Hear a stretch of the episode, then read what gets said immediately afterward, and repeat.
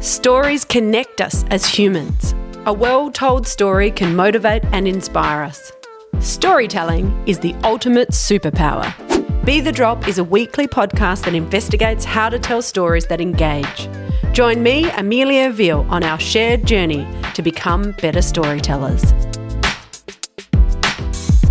In episode 251, Nicole Dyson, founder of Future Anything, explains how they are working to transform young people's passion and curiosity into innovative ideas that make their world a better place. Motivated to make education engaging and with real world relevance, Nicole utilised her teaching background to develop in curriculum programs that empower educators to embed 21st century skills and build entrepreneurial mindsets in classrooms across Australia.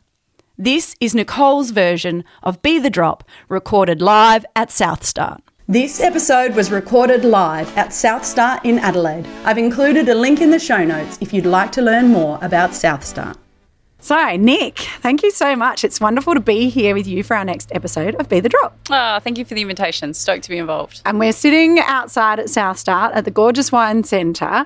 We do have a little bit of lawnmower background. We do. We've decided that adds to the ambience. It does, absolutely. a little bit of atmosphere in the background, Yeah. but uh, botanic garden feel, you know? Yeah, yeah. So we're just providing that and making sure the listeners get the full experience. I agree. And and occasionally there's actually also some construction going on, so we get that too. So I think it's just authenticity, right? Yeah, that's right. Now, to get us started and for listeners to understand a bit more about you, I'd love it if you could share a story with us, something that stands out in this journey of yours and where it's brought you to now. Okay, so I was the eldest of five kids. And so if you're an eldest child, you'll know what I mean when I say that, like, all of your parents' hopes and dreams rest on your shoulders, as opposed to the youngest. Um, when I finished school, like, my parents sort of really pushed that traditional pathway on me like, go to school, be the good student, go to university, get the degree. At that point in time, nobody in my family had gotten a university degree. So it was, it was quite a big part of my growing up experience, was really pushing the academics and the opportunity that study would offer. But I kind of finished school and I was I just didn't know what I wanted to do with my life. And I tried a couple of different degrees and I ended up doing what most young people do when they're a little bit lost and confused is I packed a bag and I went overseas for a few years. And um, I went traveling with my best friend at the time, and I spent some time in America, and then we moved to London. And whilst within a couple of months of moving to London, maybe even a month, um, my friend had to go back home for a family reason. And my grandmother came over to visit me, and it was a few weeks before my birthday, leading into my birthday's in December. So it was like right before that holiday period. So you're starting to, I think, feel that homesickness. And of course, if you've been to London, it's a dreary, miserable place. And my grandmother came to visit me, and I remember this one day I'd taken her to Harrods. And while she was having a look around, my friend who'd gone back to Australia rang me. And um, she was really short on the phone, and she kind of said, Look, I'm not coming back to London. You're on your own. And I remember sitting there and thinking, well, maybe I'll just go home with my grandmother when she goes back to Australia. And she walked over and she said, What's wrong? And I was quite upset. And she kind of went, Right, yeah, okay. And then walked off. and she wandered back about 10 minutes later and kind of just shoved a Harrods bag in front of me. And I went, What is this? And she said, Just open it. Then it was like a, an iPod, which, you know, for those playing at home, it was this uh, like device that used to play music before phones could do it. And she said, This is just something good. And I went, Pardon? And she said, Sometimes you've just got to remember that there's something good just around the corner. So this is today's something good. And I think I, it's kind of a message that I still have the iPod, mm. and it's kind of a message that's always stayed with me. I think when there's been challenges in starting your own business or, you know, in your personal life, and I've always kind of just waited for the something good that's around the corner. And inevitably, if you're patient enough, there is. Like, you know, whether you believe in things happening for a reason or whatnot, often there is that glimmer of gold that comes out of those experiences of hardship or challenge. Yeah. Oh my gosh. I was getting a bit teary. Thank you for sharing that story. And I, and I love the message that you're taking from it and how you use that and you've brought that with you. And so then now coming back around, you're back in Brisbane, back getting your solar charge. Yeah, yeah. Um, and you're working with youth. Where did that mm. string come in? And you're working with youth and encouraging entrepreneurship, mm. and your program has been aligned with the education department, mm. which is, you know, hard. So Yeah. well done, you. So tell us a bit more about that. So, when I was living and working overseas, I was swimming coaching. Um, I'd been a swimmer as a kid, and it was that experience of working with young people, particularly around that sort of 14 to 16 year old age group. And I just loved seeing kids do something that they didn't think they could do. Like when they say, I can't do that, and then watch them do it anyway. And I just got this thrill out of enabling young people to do something. So I wondered whether teaching might be something that I wanted to do. And I came back and I was like the mature aged university student with all of the really enthusiastic 17 year olds that asked 500 questions in the lectures. And I bumbled my way through a teaching degree and then landed at my first job which was in Caboolture. And for anybody familiar with Queensland, it's a an interesting space to have your first teaching job. There's um, low socioeconomic sort of background and area, young people who've got like a multi generational dependency on welfare. Education didn't do much for their parents, and they certainly don't have an investment in education at the time when I was teaching in the region. And I kind of walked in with all of these like visions about the impact that I was going to make at the front of the classroom and just came home and cried because it was really hard. And they didn't care how aspirational I wanted to be. At the end of the day, they were just super disengaged with what education was. And for me, that I guess that brought me back to well, why are we doing what we're doing? You know, if we've got young people that can't read and write when they're in grade nine and grade 10, why am I trying to get them to write an analytical essay about the theme from a novel that they've never read? It just seemed so pointless. Mm-hmm. And also, when in your adult life have you been asked to, under exam conditions, write an analytical essay about a theme from Shakespeare? Like, never. Don't get me started on how English is taught at school. Yeah. And look, as an English teacher, I love English, but I think we break young people. You know, literature should be like something that young people should enjoy and get joy out of. But instead, we stand at the front of the room and we give them content and then we ask them to kind of absorb this content and then regurgitate it back to us in the same order that we gave it to them. Mm, and, and they're marked on a right and wrong answer. Correct. And there's no, there is no right or wrong. It's all interpretation. So I think I just quickly realized that young people weren't disengaged with learning, they were disengaged with what we were teaching. And that was because at no point in that exploration of curriculum were we providing them with a why around what we were teaching. Why was it important? As adults, we ask it all the time why should I do this? And if there isn't a good reason, you don't do it. And so I think for me, I started looking at well, how can we sort of shift the curriculum so that we provide that why for young people and really make it explicit the link between the learning and real life? Because when young people can see why the content matters, they'll tap into it even if they hate it. They don't have to love the algebra, but if they can see a purpose for the application of that content, then then they're happier to engage with it. And so entrepreneurship ended up just being a, vehicle for that. You know, if we take a curriculum block like the first unit I ever wrote was an English unit. It was a year nine English unit, and the students had to look at Indigenous representations in text. And the original task was to deliver a monologue. And instead, what we did is we used the Indigenous representations in text as a stimulus to look at the marginalised voice and who are marginalized peoples in our community. And then instead of just asking them to tell me about what they knew, I asked them to design their own social enterprise that closed the gap for a marginalized group of choice um, and pitch it. So, still a spoken task at the end. Still did all the close textual analysis that we needed to from a curriculum point of view, but the route of getting there was entirely different and it was really hands on and it linked to the real world. All right. See, I want that education for my children. this and why wouldn't we expect that youth want to learn in the way as adults that we do. I mean, the Simon Sinek why and the golden circle of why is such a massive thing. And I think, and the number of business guests that I've had that have referenced the importance mm. of why and purpose and understanding that mm. to be successful in business. Yeah. So, how do you go through that process of changing? And, you know, there's conversation now about looking at the education curriculum. Yeah. How do we get real change in there? Because it's still based around the industrial age, you know, it is. style of education. Yeah, it very much is. And look, I think the important thing to point out is, teachers know this, right? Like when you ask the question, we had the Bright Ideas Summit yesterday, 300 people in the room, and I said, Who's ever sat in a classroom and thought in their head, why are we doing this? And, you know, most of the young people in the room put their hand up. And I said, Teachers, you can also raise your hand if you've thought it as well. And of course, they put up their hand. Teachers know that the curriculum they're delivering is not preparing young people for the future of work because it's so radically different to what it was, you know, when we were growing up or when our parents were growing up. But at the same time, teachers aren't being provided with the space, the skills, and the support to either develop and deliver the type of learning that young people are craving today. And so, you know, from the top down, we're saying do it different, but we're actually from the ground up not building those capacities of our educators. So for us, it was really about like three phases of the program. One was professional learning for educators so that they actually understood that inquiry based or that project based pedagogy and what that looked like in the classroom and the nature of design thinking and entrepreneurship and how to facilitate that creativity and divergent thinking within the young people in their classroom. So PD was paramount because if you've got confident teachers, you're going to have comfortable students. And the second element was developing the fully resourced curriculum so that they don't have to spend time outside of the classroom building the resources. We're going to provide it for them with really great real world, up to date case studies and fantastic examples that are based on research because entrepreneurship and enterprise isn't, you know, their first language. So let's actually do the work around creating a, an engaging curriculum for them.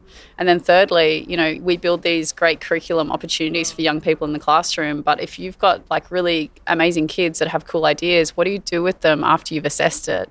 And so for us, it was about those post program opportunities for young people that were really passionate about their ideas to take them somewhere because the teachers are moving on to the next curriculum block and they don't necessarily have the space or the skills to do that for those teams. So we provide that post program national competition. And then last year we launched YouthX, which is Australia's first accelerated program for school aged entrepreneurs. So we're creating pathways for those kids after the program. And it's just, it's exciting. To me, it's exciting to go, well, we've got a new generation, we've got youth. What ideas can they have? How can we tap into it? Because it's easy to write off youth, you know. And look, hey, we were all young and it's very centre focused. I get it, yeah. you know. I'm so glad there wasn't social media when I was growing up. Don't know how many times I've said that. Yeah. very glad. Yeah. You know, so there's a whole range of challenges, but opportunities, and it's exciting to mm. see that. So, what are some of the, the cool ideas that these kids are coming up with, the yeah. youth are coming up with? Do you know what? Like, we get everything. Yeah. So, like this year, we've got 4,000 students in the program, and young people, they can work by themselves or they can work in teams. But what we ask them to do is to consider their lived experiences and the things that they care about and catalyze those two things together to identify a problem that matters to them. Because the greatest change makers that we see or entrepreneurs are able to fuse like the stuff they know with the stuff they care about. And we don't want a generation of like heropreneurs, like white saviors that walk into developing countries because they think they can fix societies they know nothing about we want our young people to go back to what they know and actually catalyze those experiences in a powerful way to create change.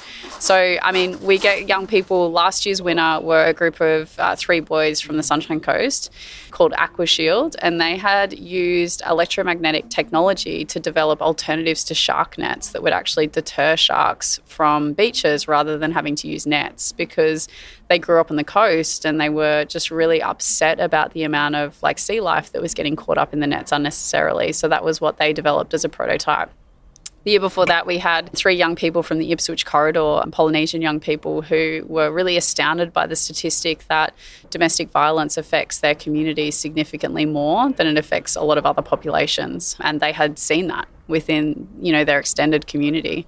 So one of the students was quite artistic and they developed a line of hoodies with the profits going to support domestic violence initiatives so that people could get help. The year before that we had a, a winner, Tanika, who was also from the Ipswich corridor and she had suffered from bullying as a young person and she developed this line of socks that look like school socks above the surface of the shoe. So they've got, you know, how schools like uh, you need to have white socks like yeah. above the shoe. So they were white above the surface of the shoe, but underneath the shoe line, she'd partnered with Mulga, who does like a lot of the work for 7 Eleven, like all the cool graphics for 7 Eleven. And she had these like funky patterns underneath the shoe. And the premise for her socks is you don't know what's underneath the surface of a young person. And a portion of her profits went to Kids Helpline so that young people could get access to the support that they need. So everything from apparel all the way through to tech. Yesterday we had Noah, who's South Australian based, and he runs Sticky Pronk and he realized that most surf waxes contain petrochemicals. In fact, they used to be sold at petrol stores, like because of the nature of the ingredients that were in them. so at 12, he started making his own surf wax. And so he's part of our Youth YouthX program. We've worked with him for the last two years. So he went from having one blend, he's now got three in the market. He sold over 2,000 blocks. He's got, I think, 40 stockists around the country and he sent his wax overseas. And so, you know, just a simple idea, right? Like yeah. he surfs every day. He's a passionate surfer. And he was just horrified to know that the stuff he was putting on his board was potentially killing the stuff that he, that mattered most to him. And from there, he just started in the kitchen, like bless his mum, just mixing wax. what great stories. I'm all like, oh, oh, I'm going to go and buy wax and socks and hoodies. Like, I mean, incredible stories. Great. And you know so good and I, I, imagine from from the perspective of the youth that are participating in mm. those programs so empowering mm. you know to be heard and to be listened to and to be treated mm. you know as a respected person with ideas and impact to make impact. What an incredible experience. So you've got the curriculum. Is it just in Queensland though? We also have a bunch of schools in South Australia and also in New South Wales. We run the program in English, we run the program in science, we have a STEM program, we have two business streams as well. Next year we're rolling out a health stream so that it can be run in health and physical education and also a sports tech stream as well. And we're also looking at agri-tech as another space to build curriculum around too. So yeah, around the country nationally, but you know, our big hubs are definitely Queensland and, and South Australia, which is doing some incredible innovative work around not only curriculum development but also like entrepreneurship in the space as well. Yeah, and so if people are listening and they they're like, oh, I want to try and get that involved in, at my school, how how does that happen? What's involved in that? So for most high schools, the key contact for us would be like the curriculum HOD, the head of department. So I guess just feel free to reach out to us and then sneak us the head of department's contact details and we can give them a friendly phone call and a nudge and tell them how great it would be if their young people were involved in our program. And I think, you know, one of the important things is that, like, whilst we develop some epic enterprises out the back end of the program, really what we're talking about here is building a generation of young people that can identify problems and solve them. And so, regardless of the curriculum area that it's being run in, it's so important for schools to be building those capacities in their young people, even if they don't care about entrepreneurship. It's about that entrepreneurial mindset, thinking like an entrepreneur. Yeah, and problem solving. 100%. And because the world is changing yeah. and bringing those skills that we need, the yeah. futuristic. Yeah. I mean, I've, I've heard the word lots, future proofing. Yeah. it's so important. It's so critical because the youth are that that future. So for you, what has been the most rewarding part of this process? Uh, look, I still think it comes back to why I got into education, why I got into swimming coaching, and now why I run Future Anything. It's seeing a young person get up on stage and pitch an idea that they care about and then get back off the stage and go, I didn't think I could do that. You know, and as adults, I think we've got a responsibility to shake young people and show them the potential that's within, you know, within them. And so I think programs like this have the opportunity to radically shift how young people perceive their own potential. And that's really exciting. Yeah. Well, at one point, we all were young people. Yeah. And imagine if you know, there was people around us taking that opportunity, and some of us had that, mm. you know, had the ability to have those people to go, you've got potential.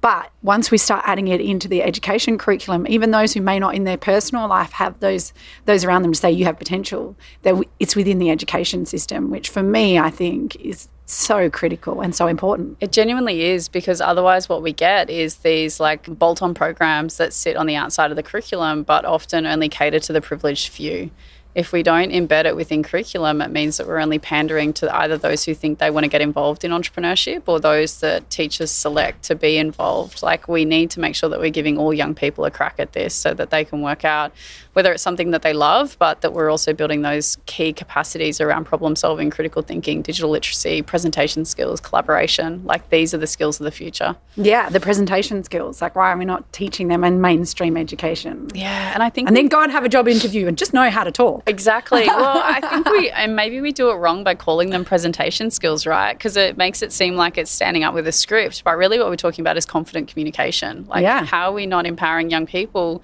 to feel capable of sharing something that matters to them to somebody else. Yeah, or effective communication. Yeah, yeah, yeah, absolutely. Well, Nick, thank you so much. I'm really excited. I'm going to look into the program. I think it's fabulous. In conclusion, though, can you share with me your Be the Drop tip? So, your Be the Drop tip is around how do we connect to motivate and inspire and create waterfalls? Do you know what I think it is? It's like the next time you see a young person and you're around them, like ask them what matters to them like i think that's the impact point. Is just and you know whether it's young people or old people rather than saying like what do you do? Like let's reframe that question around like what do you care about? And i think that's where we build true connection. I love that. What do you care about? What matters? Fantastic. Thank you so much. Uh, thank you. Thanks for joining me for another episode of be the drop Don't forget to subscribe in order to ensure you never miss out on one of our weekly episodes.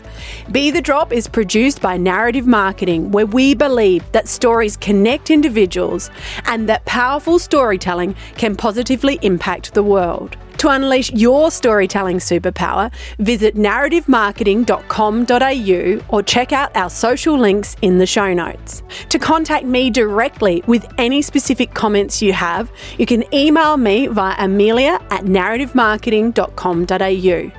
And don't forget that whilst a task or challenge may seem overwhelming, a waterfall begins with one drop. And look what comes from that.